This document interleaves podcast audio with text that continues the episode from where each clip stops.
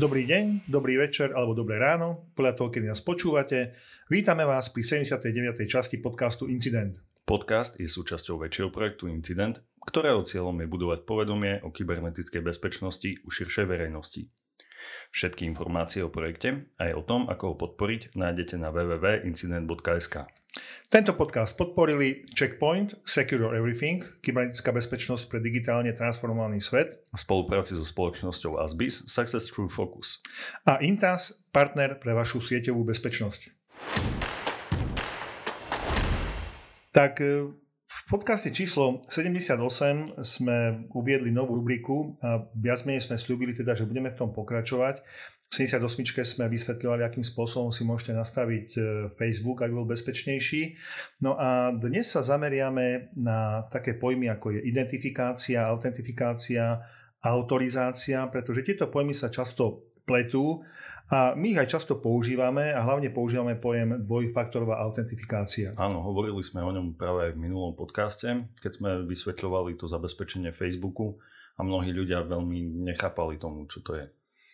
E, hlavne tí, ktorí nie sú úplne v tom zbehli. Takže poďme pekne po poriadku. Skúsime teda vysvetliť, s čím tieto pojmy súvisia a začneme pojmom aktíva.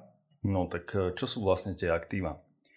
Rozdelíme si to do takýchto piatich bodov. Ten prvý sú to informácie. Sú to všetky informácie organizácie a vrátane všetkých jej dát, ktoré má, ktoré spracováva. Ten druhý bod je systém. Je to vlastne každý IT systém, ktorý ponúka jednu a viacej služieb tej danej organizácii, alebo respektíve mm, každý systém, ktorá daná organizácia používa. Rôzne informačné systémy, aplikácie, to si môžete pod tým predstaviť. Áno, samozrejme. Následne sú to všetky nástroje, vaši devices, ktoré používate. Počítač, notebook, mobil, tablet, dokonca ešte aj tlačiarne, samozrejme No a dnes už nie je nič nezvyčajné, že používajú ľudia aj osobné telefóny a pripájajú sa nimi do firemnej siete. No a to je práve taký ten security možno problém, ktorý nie je 100% doriešený vo firmách. Áno, prirodzene všetky prvky vašej siete patria sem tiež, to sú všetko zariadenia takisto, áno. Presne. No, v štvrtom kroku sú to samotné priestory, kde sa nachádzate. Či už je to vaša malá kancelária, alebo jedná sa o celú veľkú budovu, obrovský komplex nejakej veľkej rafinerky. No a v piatom kroku sú to osobné personálne aktíva.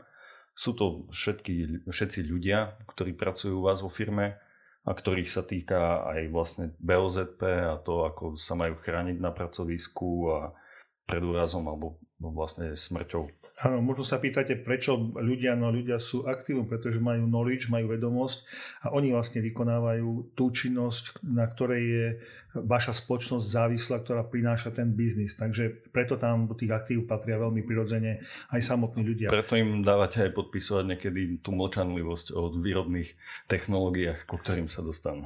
tak.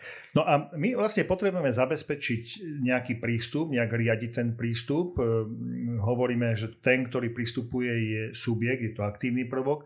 Ten, ktorý je nositeľom nejakej informácie, ku ktorému sa má pristúpiť, tak je objektom.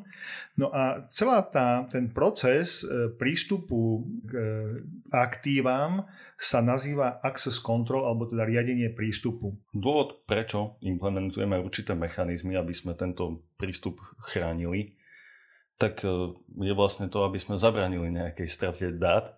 No a v rámci IT hovoríme o CIA alebo CIA. Nie je to tá CIA, ktorá je tajnou službou USA, ale um, CIA, uh, Confidentiality, Integrity and Availability, dôvernosť, celistvosť a dostupnosť. Patrilo by sa možno vysvetliť, čo znamená dôvernosť, čo znamená celistvosť a čo znamená dostupnosť? Ako no, to predstavovať? Dôvernosť je to vlastne to, že iba autorizovaný subjekt má prístup k objektom, integrita, úplnosť. Bez autorizácie nie je možné meniť dáta alebo nastavenia systému. No a dostupnosť, tak tá má byť umožnená práve v čase, keď e, je potrebné, aby bola dostupná. No a pri hoci ktorom zlyhaní CIA dochádza práve k strate diskrétnosti, integrite alebo dostupnosti. Treba si uvedomiť, že CIA alebo DID, ako po slovensky sa mohli tú skratku vlastne použiť, tak je vlastne základný trojuholník bezpečnosti, o ktorom sa neustále hovorí, o ktorom hovoríme a hovoriť budeme aj v budúcnosti. Dobre, keď sa vrátime teda k službám riadenia prístupu, máme tu opäť nejakú trojicu, trojicu Ačok. Áno, AAA. Authentication, Authorization and Accountability. Authentication kto sa môže prihlásiť. Je to vlastne dvojkrokový proces. Nejaká tá identifikácia identity. Mm, ako si vytvoríme nejakú identitu? No, napríklad tým, že sa niekde registrujem. Hej, vaša identita môže byť uh, už iba to, že máte občianský preukaz samozrejme, ale v IT sfére, keď sa prihlásime na vytvorenie mailovej adresy, tak prvé, čo od nás požadujú, aby sme si napísali naše užívateľské meno. Áno, presne tak. Buď to bude chcieť po nás nejaké meno, Janko, Janko Hraško, alebo to bude chcieť po nás napríklad nejaký mailový účet, ktorý naozaj vlastníme. Tak. No a na to, aby sme sa niekam ďalej prihlásili, je práve ten druhý krok a ide o autentifikáciu a ide o to, aby sme zadali nejaké to heslo. Hej. Najlepšie silné heslo, hovoríme o tom stále a stále budeme hovoriť. No a... Áno, poviem to takto doslova, že pokiaľ je môjim identifikátorom eh, janko.hraško.gmail.com tak keď sa takto prihlásim, tak Gmail povie, no a teraz sa autentifikuj, či si to naozaj ty a či vieš heslo, ktoré by ten Janko Hraško vedieť mal. Áno, presne tak. A najlepšie je nemať heslo Janko Hraško. Áno, presne tak. Čo je autorizácia? Autorizácia. Je to proces, nejaký proces pridelenia práv a prístupov práve tej danej identite, e, možno používateľovi alebo danému procesu, keďže hovoríme dosť širokospektrálne. Ja by som to možno povedal tak, že vy keď sa prihlásite, čiže autentifikujete sa, tak máte vlastne prístup. Ak sa neviete autentifikovať, prístup nemáte. Ak sa autentifikujete, máte ako keby prístup ku všetkému. Ale to predsa nemôže byť, lebo nie každý môže všetko. Čiže Presne musí to byť tak. autorizovaný prístup a tá autorizácia e, určitým nástrojom definuje, že ten, kto sa autentifikoval, k čomu všetkému, ktorej tlačiarník, e, ku ktorým aplikáciám môže pristupovať. Môže pristupovať, áno. Viete si to veľmi živo predstaviť. E, Windows rozhodne, niekto má administratorské prístupy, niekto je iba user, užívateľ. Dobre, Zúčtovateľnosť, accountability, na čo to je dobré? No, podľa mňa mm, ono to veľmi úzko súvisí s právom. Je to o preukázateľnosti toho, že ten e, daný užívateľ, keďže mal taký a takú, takú a takú autorizáciu na prístup k týmto, týmto aktívam a dátam, tak e, vlastne nesie určitú zodpovednosť za to. A e, následne je aj dohľadateľný, pretože aj je, bol autentifikovaný bol identifikovaný, má určité autorizácie a pokiaľ sa niečo pokašle, tak e, je za to zodpovedný a mal by byť aj zúčtovateľný. To znamená, nesie určitú hmotnú zodpovednosť. Tak, alebo e, po našom povedané, jeho činnosť je niekde zaznamenávaná a pokiaľ by sa niečo stalo, tak tú hmotnú zodpovednosť bude musieť prevziať, pokiaľ to je takto nejak e, napísané v samotnej zmluve. Čiže to sú všetky tie logy, o ktorých sa zvykne hovoriť, auditné záznamy. Áno. Dobre, autentifikácia. Poďme teda k autentifikácii. Veľmi často hovoríme o dvojfaktorovej autentifikácii. Čo teda ten faktor je? No ten faktor autentifikácie je vlastne to, že pokiaľ používam prvý krok, áno, používam na prihlásenie práve iba heslo. Nič iné mi moju, moje prihlasovanie nekontroluje, či som to naozaj ja. Hej, je to niečo, čo viem. Áno, mám, mám vedomosť o svojom hesle. Tak, Čiže vlastne je to nejaká metóda. Ďalšie metódy? Áno. Tá druhá metóda, ktorá vám môže posilniť práve to prihlasovanie a práve tu prichádzame k tomu druhému faktoru a to je niečo, čo mám. Mám telefón, v tom telefóne mám aplikáciu, ktorá podporuje práve túto dvojfaktorovú autentifikáciu, vygeneruje mi nejaký kód a tento kód dám následne po prihlásení ako druhý faktor môjho prihlásenia je to niečo, čo e, nemôže fungovať na inom zariadení, pretože to funguje iba práve na tom jednom vašom zariadení. Áno, niečo, čo mám, ja mám svoj vlastný telefón, čiže len ja by som mal vedieť zadať to v úvodzovkách povedzme druhé heslo alebo áno, ten druhý áno, faktor áno. pri prihlasovaní sa. Aké sú ďalšie možnosti? No, máme tu ešte niečo, čo používa zatiaľ veľmi málo bežných užívateľov. No to je niečo, čo som, tretí typ, alebo niečo, čo robí moje správanie sa, nejaká tá biometrika a podobné záležitosti. E, čo si pod tým predstavíte biometria? No, otlačok prsta, sken tváre. Viete, že bežne sa to používa na mobiloch už teraz nejaký sken sietnice oka, tu vidíte zase v rôznych filmoch sken očnej duhovky, sken dlane, vzorka hlasu, to je... No napríklad Tatra banka bežne využíva vzorku hlasu pri prihlasovaní sa ako jeden z faktorov pri prihlásení sa. Alebo dokonca aj dynamika podpisu, rýchlosť a sila pritlačenia pera na digitálny podpis. Ano, tu ale musíme poznamenať, že mm, sú tieto metodiky biometrie alebo biometrické metodiky alebo behaviorálne biometrie metodiky, čiže správania sa, e, ešte potrebujú popracovať, pretože nie sú až takéto presné, tam by sme sa potom mohli baviť o tej presnosti ak, toho merania. Áno, ak si predstavíte, máte napríklad na prihlasovanie takéto 9 no, bodiek na telefóne, kedy potiahnete určitý vzor, no ale niekto stačí, že odkúká ten vzor spoza vášho ramena, ukradne vám telefón a už vlastne tento tretí typ sa stáva tým prvým. No áno, toto nie je určite dynamika podpisu alebo dynamika alebo nejaké kreslenie sa. Toto je určite tým prvým typom e, autentifikácie. Áno. E, existujú ešte aj iné metódy? No príklad, e, taký ten štvrtý typ, niekde som. Áno. Ak sa prihlásim napríklad na svoju sociálnu sieť doma a potom zrazu uvidím, že som na inom zariadení prihlásený, ja neviem, napríklad v Bratislave alebo v Míchove, tak je mi to podozrivé. A, a toto je práve tá, ten štvrtý typ tej ochrany, že ako náhle to zariadenie zistí, že nie ste prihlásení na bežnom mieste, ako sa nachádzate, tak vás to môže upozorniť.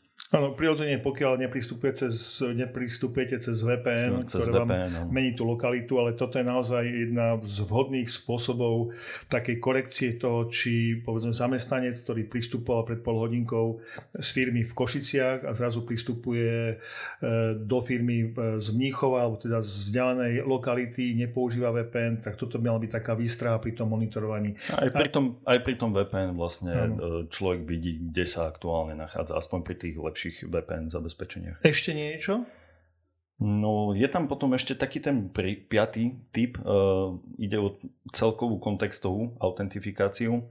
Napríklad uh, pri, prídete do firmy a vo firme máte sieť zabezpečenú tak, že rozpozná vaše zariadenie, musíte sa autorizovať, autentifikovať, že ste to vy a až následne dostanete prístup k tomu, aby ste sa mohli prihlásiť do tej siete. Je to E, viac zložkové zabezpečenie. Ako keby. Ano, tomu hovoríme vlastne e, Mobile Device Management systémy pre riadenie prístupu mobilných zariadení, ale takýmto spôsobom napríklad je možné e, autentifikovať aj počítač, ktorý povedzme musí splňať určité podmienky, treba musí mať posledný patch, musí mať antivírovú službu a podobne. Dobre, čiže to je vlastne týchto 5 rôznych typov autentifikácie. Áno, áno a všetkých týchto 5 typov, ak si osvojíme a budeme pomaličky častejšie a častejšie používať, tak sa nám možno bude stavať menej útokov. V dnešnom podcaste sme si povedali, že by bolo vhodné mať možno dve vysvetľujúce témy a tou druhou je práve ransomware. Prečo ransomware? Je to jeden z najbežnejších a jeden z najčastejších nebezpečenstiev vlastne na internete No a nás by vlastne zaujímalo ako bežných užívateľov, alebo možno vás bežných užívateľov, čo je to ransomware, ako sa môže stať takýto útok, aké sú typy takýchto útokov, ako by sme sa mohli teoreticky chrániť no a aká je budúcnosť ransomware. Dobre, tak poďme na to tak postupne. Čo je ransomware? Ransom je vlastne z anglického slova výkupné a najčastejšie sa jedná o to, že sa jedná o zašifrovanie diskov alebo vašich dát, ale chcem poznamenať, že napriek tomu, že to je najčastejšie, nie je to jediné, pretože ide v určitom zmysle o znefunkčnenie systémov, prístupu k dátam, šifrovanie dát, ale aj ukradnutie dát alebo zneužitie systému, ktoré môže hroziť nejakým vážnym poškodením výroby alebo zdravia. To znamená, cieľom je dotlačiť vás do takej polohy, aby ste zaplatili peniaze za to, že vám buď vrátia dáta alebo sprístupnia vaše systémy, alebo teda neurobia činnosť, ktorú vám hrozili, napríklad, že nezverejnia vám ukradnuté dáta. Tých vektorov útoku, to znamená, ako sa môže dostať ransomware do vašich systémov je viacero. Taký najzákladnejší, najbežnejší je phishing. V prílohách mailov je kopu rôznych príloh, ktoré môžu byť nebezpečné, alebo sú tam linky na rôzne úvodzovkách, zaujímavé stránky, ktoré lákajú používateľa, aby tam na to klikol. Druhou takou veľmi bežnou e, metódou napadnutia je, že vystavíte do internetu služby, ktoré by tam nemali byť. Hej, napríklad e, prí, e, systémy na vzdialený prístup, ktorý, kde sa má pristúpať jednoznačne cez VPN a vy ich vystavíte bez toho, aby bolo treba použiť VPN. Potom tu môžu byť rôzne neopečované produkty, ktoré bežia na starých verziách, ako sú firewally alebo VPN brány. V minulom podcaste sme spomínali práve jednu z takýchto VPN brán. Potom môže byť napríklad zneužitie mm, USB kľúčov. Nájdete neznámy USB kľúč na zemi a bez rozmyslu ho použijete, strčíte do počítača, tam môže byť tá nákaza. Určite nevhodná politika hesiel, to znamená, že buď hesla zdieľate, alebo máte jednoduché hesla, alebo máte rovnaké hesla na vašich systémoch a takisto na vašich prístupoch na účtoch e, v internete. Potom to môže byť napríklad nedostatočná bezpečnosť pri home office. Je jasné, že vaše domáce zabezpečenie je úplne iné ako firemné zabezpečenie. Proste tých vektorov útokov môže byť naozaj veľa. No a komu sa to môže stať? Tak každému podľa mňa. Pretože poznám z, z, zo svojho okolia osobnosť e, bežnú užívateľku internetu, ktorej sa to stalo, tak to klikla na nejaký ten e, phishingový mail. Nejaká poznáme vlastne zo skúsenosti aj malú firmu, ktorá takmer prišla o funkčnosť. No a samozrejme sa to môže diať aj vo väčšej firme a nakoniec aj v obrovských korporáciách, ako sme spomínali aj v minulom podcaste, kedy sa to stalo práve Garminu. Áno, kde došlo k zaplateniu veľkého výkupného. Je otázka, čo teda môžeme robiť, keď sme napadnutí ransomwareom, aké možnosti máme. No, prvá možnosť je zaplatiť výkupné. Ako ale, si povedal, áno. Áno, je to prvá možnosť, ktorú vlastne Garmin aj použil, ale musíme si uvedomiť, že tu sú veľké rizika, pretože nemusíme dostať dobrý dešifrovací kľúč. E, kľúč môže prísť v nejakom balíku, kde je tých utilít viacero a my nemáme istotu, že čo robia tie ďalšie utility. A musím poznamenať, že pokiaľ ste už raz zaplatili a nemáte istotu, že vaše systémy sú skutočne už teda čisté a ochránené, tak útočník môže zautočiť zase, lebo možno zaplatíte ešte raz. Presne tak. No, druhá možnosť je prísť o dáta. Áno, poznáme firmu, ktorá sa s tým jednoducho vyrovnala a dáta nejakým spôsobom nahradila. A tretia možnosť je, že existuje iniciatíva No More Ransom, kde na niektoré ransomwary nájdete kľúč, dešifrovací, kľúč, kľúč ale musím poznamenať, že mnoho ransomwareov a hlavne ransomwareov gangy e, majú ten ransomware tak dobre napísaný, že nie je možné to šifrovanie prelomiť. No a prirodzene, ak máte zálohy, tak máte možnosť vrátiť tieto dáta zo záloh, ale tu opäť upozorním, že pozor na čistotu počítača, e, systémov, do ktorých tie dáta vraciate a musím poznamenať, že obyčajne ten proces obnovy nemusí byť ani jednoduchý, ani rýchly. A pokiaľ si teda robíte nejaké zálohy a ich netestujete, či sú funkčné, tak e, môže dôjsť určite k prekvapeniu, že vaše dáta v zálohách e, nebudú funkčné a tie e, zálohy jednoducho nevrátite. No Presne a... tak, lebo vieme aj z histórie, že ten ransomware nemusí zautočiť hneď po natiahnutí do počítača a vy si viete urobiť zálohu. No a ten ransomware práve zautočí 90 dní po, po natiahnutí do systému. Kedy sa to stalo s tým vírusom? Bolo to dávnejšie, taký ten prvý ransomware, kedy Vlastne, mm, viem, že Á, sa to myslíš, dialo ešte na disketách. Tak, takto, dobre, keby sme sa teda vrátili, dostali do histórie. Áno, úplná, úplná história. Myslíš úplne ten prvý ransomware, ktorý je spomínaný, v podstate on bol ešte rozsielaný na disketách, bol to rok 1989 Dokonca, a ten vírus áno. sa volal AIDS, myslím, alebo aj keyboard Trojan pretože on si vlastne počítal, keď ste si ho natiahli na tej diskete, kde bolo niečo, čo vy ste nevedeli, čo to je, mysleli ste, že nejaká hra alebo niečo podobné, ste to natiahli, natiahli ste si ransomware. A on pekne čakal, a nie že 90 dní, ale čakal 90 štartov toho operačného systému. Ano. Keď ste 90 krát zaštart, odštartovali systém, tak vlastne vám poprenoval súbory a žiadal potom výkupné nejakých 190, 189 dolárov, myslím, na, na účet v Paname. E, toto ešte nebolo nejaké také e, šifrovanie, respektíve potom to neskôršie šifrovanie bolo také ešte jednoduché. E, ďalší možno ransomware z histórie bol taký policajný, mám uzamkol obrazovku a s takým varovaním, že no, vy ste porušili zákon, máte tam nelicencovaný software, my sme to našli a tak ďalej, tak aby sme vám odblokovali počítač, musíte zaplatiť pokutu. No a keď ste teda v zaplatili tú pokutu, prirodzene, že nie polícii, lebo však policia by takto to neriešila, no, tak vám potom tú obrazovku odomkol. Osobne sa mi to stalo asi tak 3-4 krát, pamätám si. Vôbec netuším, po akých stránkach som prechádzal. Áno, no, tak to, to si bol teda ešte e, malé dieťa, to si, to si pamätáme toto, ale e, úsmevné na tom je to, že niekedy vám stačilo štartnúť počítač alebo proste robiť pár úkonov a ten počítač bežal ďalej. Čiže toto ešte neboli také tie skutočné Viem, že, viem, že vo Windowse iba Control Alt mi pomohol a už to bolo všetko v poriadku. No, keď sa teda dostaneme k dnešku, dnes existujú celé rodiny ransomwareov, sú za tým organizované skupiny. My sme o mnohých rozprávali, napríklad e, Sodino Kiby, tá je asi najplodnejšia, ona sa zameriava práve na veľké korporáty a výkupné, ktoré potom žiada sú naozaj v miliónoch. Ďalšia taká skupina je Reveal, tá napríklad napadla minulý rok spoločnosť Travelex, o nej sme hovorili v našom podcaste. Potom sú ďalšie skupiny, ktoré nie sú možno až také e, známe. Maze skupina je známa, ale povedzme Doppel, Pimer e, nie, Ragnar Locker takisto, ale Loki, tá bola veľmi úspešná, ale je nutné povedať, a my sme to aj spomínali, že momentálne o nej nepočuť. Áno. Neviem, čím to je, no ale tak e, skupiny sa rozhádajú, rozchádzajú a niekedy vznikajú nové. Napríklad taká uh, cyber prekopník ransomware as a service, No, to je veľmi zaujímavé. Áno, oni v roku 2017 eh, nastavili vlastne ransomware as a service, čiže to, čo dneska eh, hovoríme, mm, data as a service, eh, infrastructure as a service a podobne, tak oni urobili vlastne ransomware as a service. Naozaj ponúkali na prenájom ransomware celú službu so všetkým. No a chválili sa, že svojho času v roku 2018-19 zarábali viac ako 2,5 milióna dolárov týždenne. Dneska e, o Grand Crab ransomware nepočuť, ale vyzerá tak, že Sodinoky by má veľmi podobnú štruktúru a je možno následníkom e, Grand Crabu.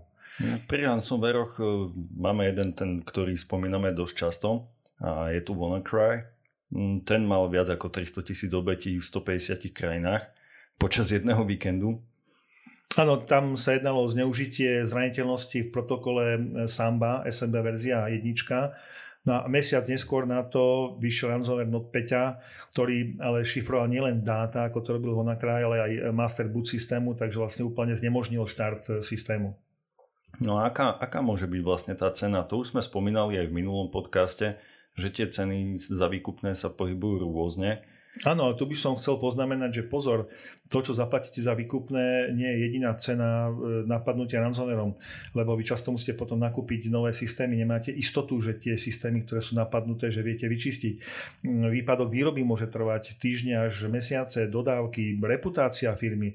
Tu by som spomenul príklad e, nemocnica Benešov, kde bol útok minulý rok, tak vlastne len za prvý mesiac ich straty boli okolo 40 miliónov českých korún. No tak to je príliš veľa na to, aby človek zanedbával takéto nastavenia, ktoré môžu ransomware od, oddialiť. Takže no, ako sa brániť? Ako sa brániť? K tomu, k tomu som aj smeroval, že ako vlastne sa brániť pred, tom, pred tým, aby sme museli takéto veľké výkupné platiť. Tak jedna je mm, segmentácia siete. Určite nemajte sieť plochu, e, kontrolujte komunikáciu v rámci sieti. Potom odporúčame viacvrstvovú ochranu ochranu všetkých koncových bodov. E, ak dokážete zabraniť tomu, aby najmä phishingové maily sa nedostali do poštovej schránky vášho koncového používateľa, tak to je minimálne polovica úspechu. No a vzdelávajte svojich zamestnancov. To je to minimum, čo môžete urobiť, pretože človek bude vždy tým najslabším článkom bezpečnosti. No ďalej, robte analýzy rizik a zraniteľnosti, venujte zvýšenú pozornosť prehliadačom, hlavne doplnkom prehliadačov, operačným systémom. Je totiž veľmi dôležité, aby ste tú zraniteľnosť, ak ju máte, tak našli skôr, ako to nájde útočník. No a bolo by vhodné, aby ste určite zostavili nejaké to komplexné riešenie zalohovania, zalo, častého zalohovania dát, No a rovnakú pozornosť venujte aj testovaniu záloh. Či tie vaše zálohy, ako sme spomínali, už nie sú napadnuté. Mať určité offline zálohy. Možno dvojitá záloha na, na dvoch rôznych miestach. Áno, offlineové zálohy určite jednoznačne.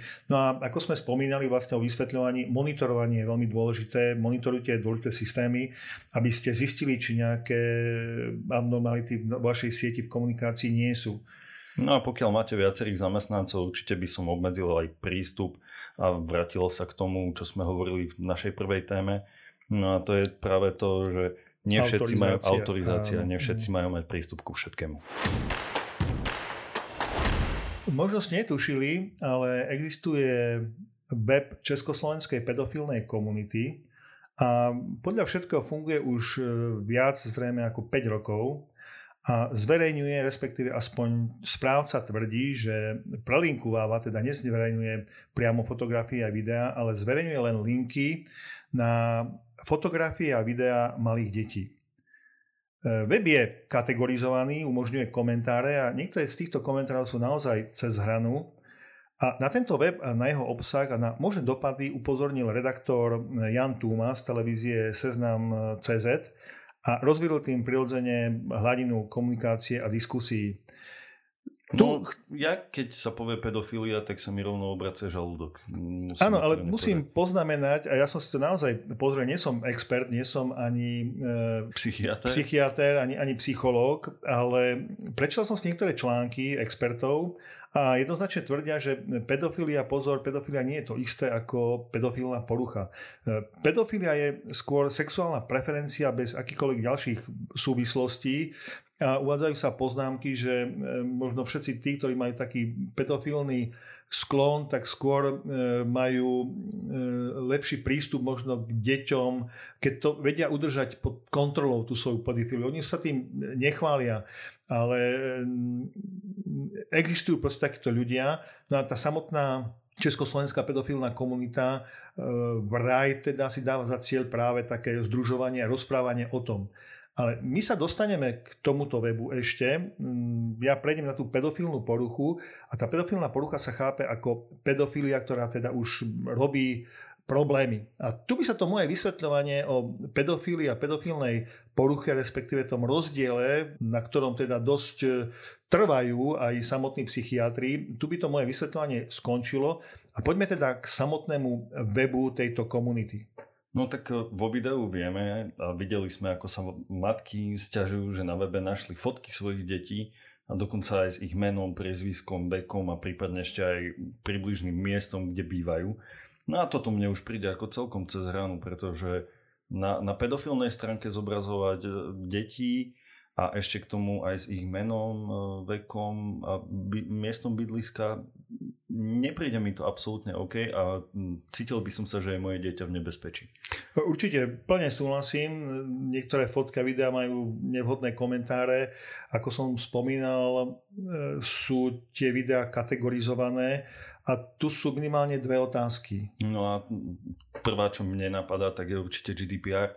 Proste vidíme vo videu, že matka sa tam stiažuje na to a kto sa jej vlastne pýtal na to, že môže zverejniť takéto video s, s týmito všetkými údajmi? Áno, odpoveď e, správcu webu bola, že my jednoducho tie fotky nemáme, my to len linkujeme, ale odmietli dokonca vôbec zrušiť takúto linku ale na druhej strane, keď sú tam naozaj uvedené tieto údaje toho, toho dieťaťa, tak toto je skutočne už nevhodné a toto je práve otázka riešenia GDPR. Tá druhá otázka je ochrana osobnosti a detí, toho, ako to môže na nich vplývať, vlastne aký vplyv, keď sa to dieťa tam nájde, alebo keď to nájdu, nebodaj spolužiaci na tom no, určite sú nespokojní. Rodičia sú určite nespokojní, spolužiaci si môžu robiť srandu dokonca, môže to prepuknúť do šikany a mňa to celkom ako rozčuluje takéto niečo.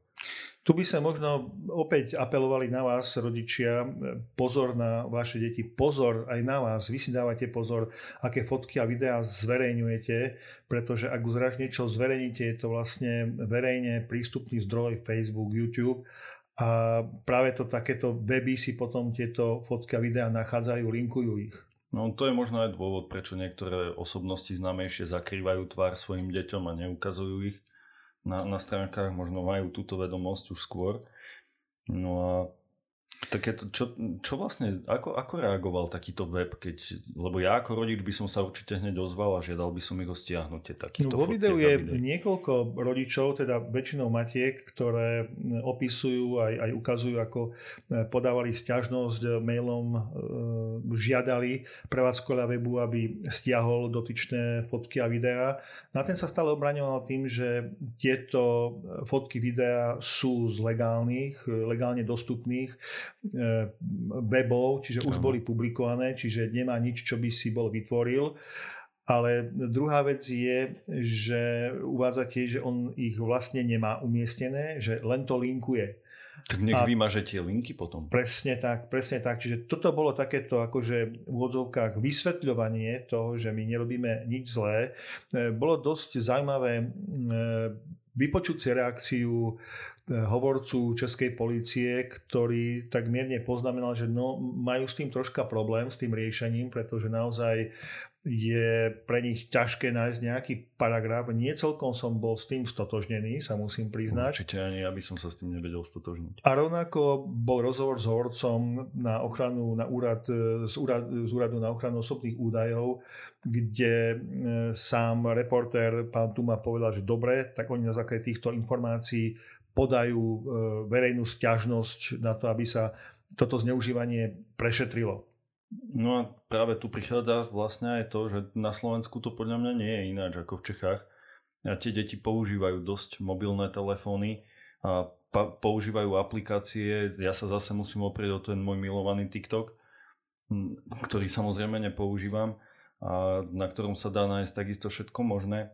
Zo štatistiky, ktorú uviedla RTVS, denne až 83% detí vo veku 9 až 17 rokov e, používa denne internet a pripojenie k internetu.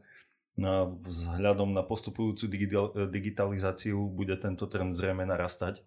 Určite jednoznačne. E, zároveň spustila kampaň na ochranu detí na internete aj Národné koordinačné centrum pre riešenie problematiky násilia na deťoch. Ono spadá pod rezort práce. A tá kampaň, odvysielala práve áno, áno, informáciu. Áno. A tá kampaň vlastne pobeží do novembra 2020 No a je nutné poznamenať, že na Slovensku sa prevencii kriminality mm, okrem policajného zboru venuje aj odbor prevencie kriminality kancelárie ministerstva vnútra Slovenskej republiky. A tento odbor zároveň zastrešuje národný projekt s názvom Zlepšenie prístupu obetí trestných činov k službám a vytvorenie kontaktných bodov pre obete. Hm, každý, kto sa stane obeťou trestného činu alebo má pocit, že by sa ňou mohol stať, môže vyhľadať pomoc informačných kancelárií pre obete trestných činov. Tie sú v každom krajskom meste a dokážu sprostredkovať pomoc aj obetiam detských, aj obetiam e, sexuálneho zneužívania či ďalších príbuzných ohrození. No a všetky informácie nájdete aj na ich webe www.prevenciakriminality.sk V štvrtej správe nemôžeme vynechať hackerov. Hackeri doplňajú svoje ciele a mieria aj na Linux servery. Ich novým nástrojom je malware e, Drovorub. Ja som si to tak poslovenčil, že Drevorub a pokiaľ vám znie mm. tak troška rusky, tak áno, dostaneme sa k tomu. 13. augusta tento rok FBI a NSA vydali spoločné vyhlásenie a zverejnili 45-stránkový dokument o tomto no, novom malveri Drovorub, No a áno, on znie ruský, pretože v dokumente identifikujú kyberskupinu APT-28 a sú za nimi e, Fancy Bear a Sednit.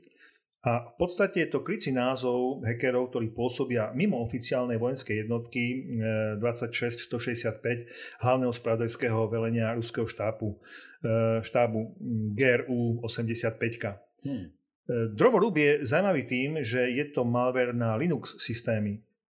Je viacložkový s rúdky jadrom a množstvom nástrojov od prenosu súborov po vytvorenie command control servera, čo mu v podstate umožňuje zabetonovať sa v napadnutom systéme a vytvoriť zadné dvierka potom pre ďalšie útoky na sieti. Ehm, Chief Technical Officer spoločnosti McAfee mu tiež hovorí aj švajčiarsky nôž pre jeho špičkové schopnosti. No a prirodzene Linux systémy majú možnosti bezpečnej konfigurácie a aj drovorúb je účinný len na starších jadrách, Takže obidve agentúry v tom odporúčaní, ktoré vydali, tak odporúčajú poprvé určite upgrade na verziu jadra minimálne 3.7, e, ktoré má možnosť využiť e, vynútené e, bezpečné podpisovanie jadra. No a okrem toho sú v dokumente aj odporúčania na preverenie systému, na zisťovanie skrytých súborov a procesov, snort, jara pravidla, ale ten upgrade, ten je ten najpodstatnejší, ktorý sa uvádza. No a medzi riadkami je myslím taká najdôležitejšia informácia a to je Linux systémy boli doteraz považované povedzme za poviem, v úvodzovkách nedotknutelné. Ale toto je dôkaz, že záber hackerov sa bude rozširovať a vynaložia všetko možné úsilie na vypracovanie útočných nástrojov aj na systémy, ktoré boli doteraz trocha v úzadí. Stačí, ak na to majú relevantný dôvod a myslím, že špionáž a taká tichá kybernetická vojna to je naozaj dostatočný dôvod. V ďalšej správe sa oprieme o dôkaz, že záber hackerov sa naozaj bude rozširovať, pretože nečakaná správa Tor a anonimné prehľadanie webu a browsovanie môže byť napadnutelné. A poďme ale pekne po poriadku. To otvorenie anonimného okna vo vašom prehliadači vám v žiadnom prípade nezabezpečí to, že sa po internete budete preháňať anonymne. No a pokiaľ ste chceli nejakú tú anonymitu a istotu, že niekto nezistí, kde ste a čo ste robili, tak ste mohli práve použiť The Onion Router, ako sa hovorí tomuto prehliadaču, skrátka Tor. E, projekt vznikol v roku 2002 pod záštitou US Naval Research Laboratory, výskumný ústav námorníctva US a US vláda dala do projektu v roku 2002 cca 2 milióny amerických dolárov. No, v roku 2011 e, projekt vyhral cenu Free Software Foundation – za prínos pre slobodu prístupu na internet a možnosti slobody prejavu a anonymitu.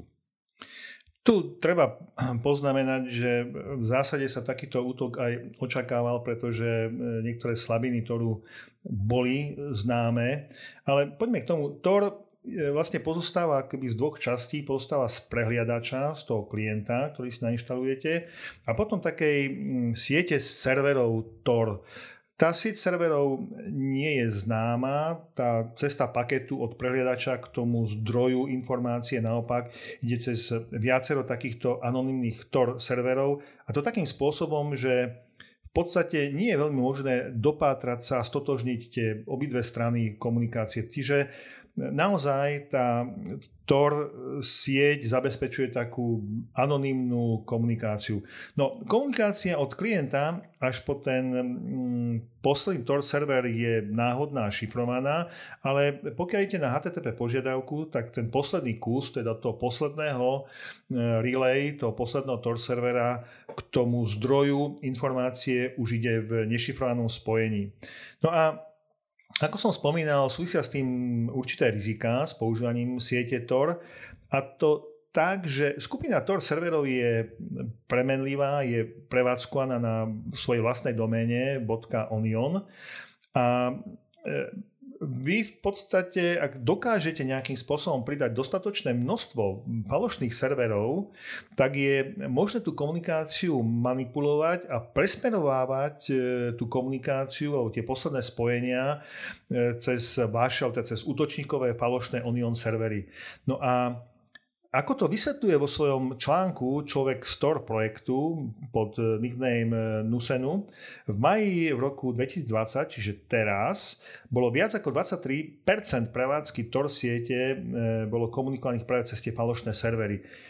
Aký mohol byť dôvod? No, Uvádza sa, že tým asi dôvodom mohlo byť pokus odchytiť komunikáciu na bitcoinové peňaženky a ako vysvetľuje Nusenu napriek tomu, že sú určité možnosti na odhaľovanie falošných Tor serverov, ktoré existujú, tak po ich odhalení a určitej eliminácii sa objavujú stále ďalšie a ďalšie. Čiže nedarí sa im tak rýchlo eliminovať falošné Tor servery, ako sa tie nové objavujú. Niekto teda veľmi vedomé napadá Tor sieť s cieľom dolovať informácie na dark webe, no a tým cieľom je prirodzene opäť len nelegálny zisk. Áno.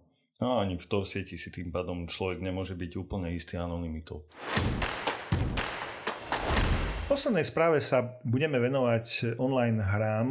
Je to mierne staršia správa z mája, publikoval ju SK CERT ale podľa nás je veľmi aktuálna a veľmi hodná na pripomenutie, pretože ešte furt je voľný čas, e, sú prázdniny, je čas na hranie on- online hier, no a aj tu číha nejaké nebezpečenstvo. No online hry sa nehrajú iba cez prázdniny, ani cez koronu. Online hry v mojom ponímaní sa hrali od malička, takže je to naozaj nielen staršia správa, ale až pre mňa osobne veľmi dôležitá správa. A veľmi prepojiteľná s aktuálnym obdobím, v ktorom Áno, žijeme. A s článkami, ktoré sme teda už eh, odkomunikovali. tak, tak. Takže poďme na tie nebezpečenstvá, aké môžu číhať. Takže, krádež účtu.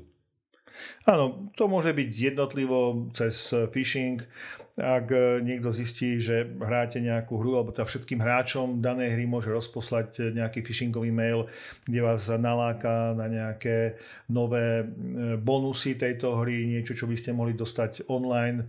Takže vám pošle nejaký link, kliknete, klasický phishing. Áno, jasné. Vieš si predstaviť, že hráš nejaké 2, 3, 4 roky nejaký World of Warcraft nevieš sa dostať na ďalšiu úroveň?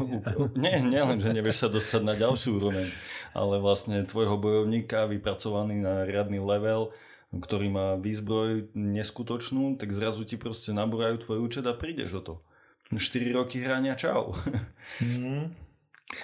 Dobre, kompromitácia herných platformiem. Áno, vieme, že unikli určité prihlasovacie údaje aj Nintendo, aj, aj PlayStation od Sony. Stalo sa, Nintendo si to priznalo, PlayStation si to priznalo, že sa to stalo a všetky takéto účty, ktoré boli zneužité práve na nákup nejakých uh, hier, tak uh, boli vrátené naspäť financie. Tam ale nutné poznamenať, že pokiaľ ste mali rovnaký účet uh, pre hru, pre prihlasovanie sa ako na nejaké ďalšie služby, tak zrejme boli aj tie vaše ďalšie služby zneužité, pretože to kradnutie účtov je naozaj buď za účelom, aby e, zneužili váš účet a vytiahli vlastne z tejto hry e, nejaké drobné financie, alebo teda použili tieto účty na testovanie iných účtov. Jasne. Dobre, falošné weby, falošné ponuky hier, falošné tak ako je Black Friday, jasne, Áno, tak presne. ako je Black Friday, tak takisto majú aj svoj Game Monday, takýto veľký výpredaj hry a práve vtedy vznikajú aj nové weby, ktoré sa zameriavajú práve na to, že ponúkajú takéto online hry a veľmi jednoducho si takto môžete namiesto hry stiahnuť nejaký práve ransomware.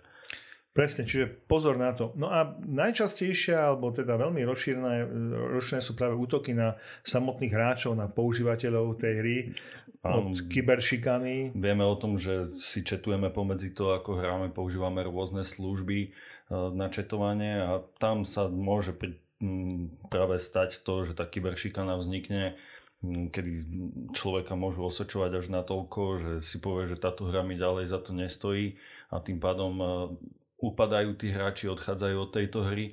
No a je to veľká strata samozrejme aj pre vývojára takejto hry. Presne tak, no súvisia s tým povedzme bombing, narušanie hry, vstupovaním, e, nevhodným správaním, rôzne zvuky a narušovanie konverzácie, ako si spomenul. Ale povedzme aj podvádzanie, cheating, rôzne nástroje, ktoré zvýhodňujú hráča alebo celú skupinu hráčov no, proti cheaty sa používali odkedy si pamätám počítačové hry. Hej. Niektoré hry ani si neviem predstaviť, že by som hral bez cheatov. Vďaka tomu, vďaka tomu, že som čity používal, som sa naučil celkom dobre prstoklad na klavesnici. Dobre, ale myslím, že to nie je práve odporúčanie pre našich poslucháčov. Nie, to určite nie. Odporúčania zverejnil Národné centrum kybernetickej bezpečnosti a aj my ako incident ich teda duplujeme a je ich niekoľko. Hmm, prihlasovacie údaje do svojho herného konta s nikým určite nezdieľajte. No určite neklikajte na podozrivé prílohy a linky v e-mailoch. Na súkromné správy alebo správy v hernom čete, ktoré vás vyzývajú na poskytnutie vašich prihlasovacích údajov alebo iných citlivých údajov, určite nereagujte. Opäť pripomíname dvojfaktorovú autentikáciu. Ak je možné nastaviť do prihlasovania sa do toho konta, tak si to nastavte. No a vyhnite sa pri tom ale SMS autentifikácii. Hmm. Na prihlasovanie do svojho konta používajte zložité a ťažko uhadnutelné heslá. Zopakujeme, že ak máte rôzne herné konta, tak určite máte na každom iné heslo. Nezdielajte vo svojom profile nepotrebné osobné údaje. A ak hráte hry, tak radšej používajte prezývky, nezdielajte s ostatnými hráčmi tie osobné údaje, určite nie meno, adresu vášho pobytu. Údaje o platobných kartách si neukladajte do profilu svojho konta a najlepšie, ak by ste využívali pri nákupoch jednorázové virtuálne platobné karty. No a ak už využiť nejaký ten Black Friday, tak určite len prostredníctvom oficiálnych obchodov, herných platformiem, pretože to sú dôveryhodné stránky, ale mal by byť No a chcete vedieť alebo rozoznať dôveryhodný obchod, prečítajte si aj článok na online nakupovaní, ktorý je práve zverejnený na www.skcert.sk. Link nájdete určite v popise. No, ak niekto na vás slovne útočí alebo vám inak znepríjemne hru, tak využite herné nástroje, nahlásenie používateľa alebo jeho zablokovanie, aby ste Dajte predušli. mu ban, dajte mu ban. no a odporúčame rodičom, aby využívali nástroje rodičovskej kontroly pri online hraní. Kontrola účtu, kontrola tran- transakcií a podobne. No a patrí sa skončiť úsmevne, takže máme nejaký ten úsmev na záver. Určite ste už v práci niektoré z tých vied, ktoré teraz poviem, počuli Nikdy predtým sa to nestalo. Ešte včera to fungovalo. Čo ste tam zadali, že to krachlo? Hm, ono to funguje, len sme to ešte nestihli otestovať. No, na mojom stroji to funguje. No a možno ešte mnoho ďalších takýchto vied. E, Cyber Security Hub zozbieral zhruba 20 najčastejších odpovedí programátorov, ak im program nefunguje. No na našom blogu ich nájdete všetky a určite ste aspoň polovicu z nich počuli. Takže prečítajte si, zabavte sa aj keď musím povedať, že ono to až také smiešne nie je, ak sa budeme baviť o nefunkčnosti bezpečnostných riešení. To je na dnes všetko. Majte sa všetci bezpečne, posielajte svoje komentáre a postrehy. A tešíme sa na vás pri okrúhlom 80. podcaste. Do počutia, priatelia.